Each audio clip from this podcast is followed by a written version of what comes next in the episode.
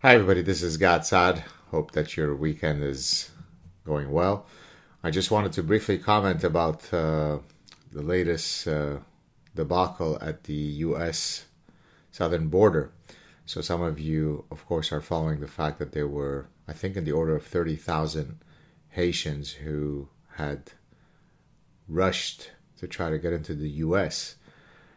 Uh, and then eventually there were some images that were that went viral where you see some border agents on horses using long reins to commandeer their horses to try to, you know, uh, go after some illegal Haitian folks.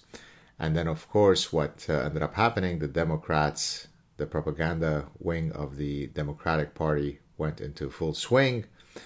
Uh, they argued that the long reins were whips, and Kamala Harris, who took a break from trying to identify the root causes of the U.S. southern border crisis in Guatemala and El Salvador and Honduras.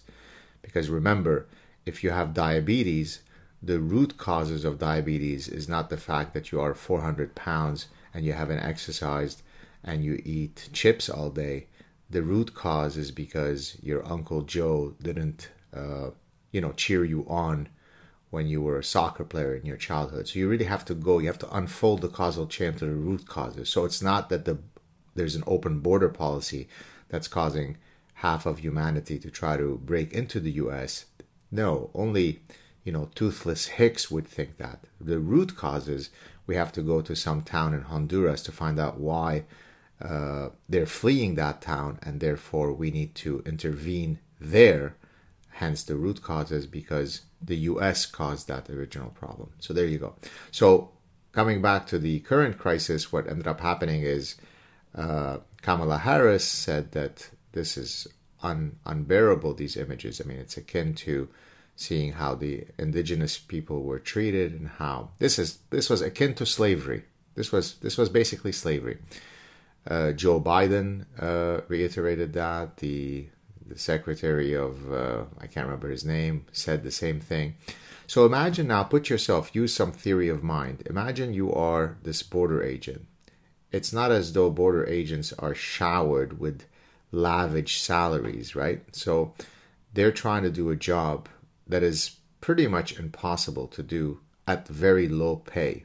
So these are very honorable people that are trying to protect the border. They're sworn, uh, you know, to to do that.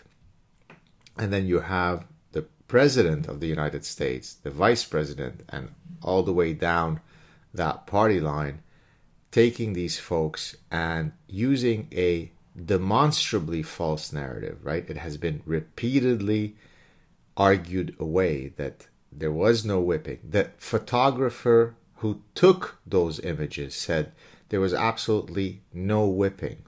Now, did they correct that narrative? Did they alter it? Did they issue an apology?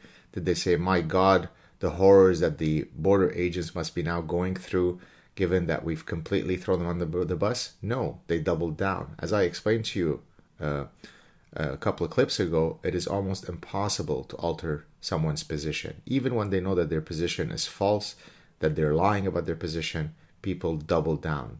That's regrettably a default value of the architecture of the human mind. Most people are scum. How is that? Was that too misanthropic? In any case, so I sit in Canada and I watch this and I say, there are certain values, beliefs, certain realities that must exist in a society for it to flourish, let alone survive. And what we are seeing, hence what I have been discussing in the parasitic mind, and for many years uh, that anybody is willing to listen to, Western societies cannot continue to flourish and eventually will cease to exist if the self loathing that defines the leaders of such countries cannot be reined in, right? Remember, at the individual level, if you are someone who is self loathing and you go to see a therapist, then that therapist will try to hopefully help you get over your self loathing. It's not a laudable trait to be self loathing at the individual level. But the progressive calculus is such that to be self loathing at the civilizational level, well, that's just virtuous. US is bad. Border agents are bad. Cops are bad.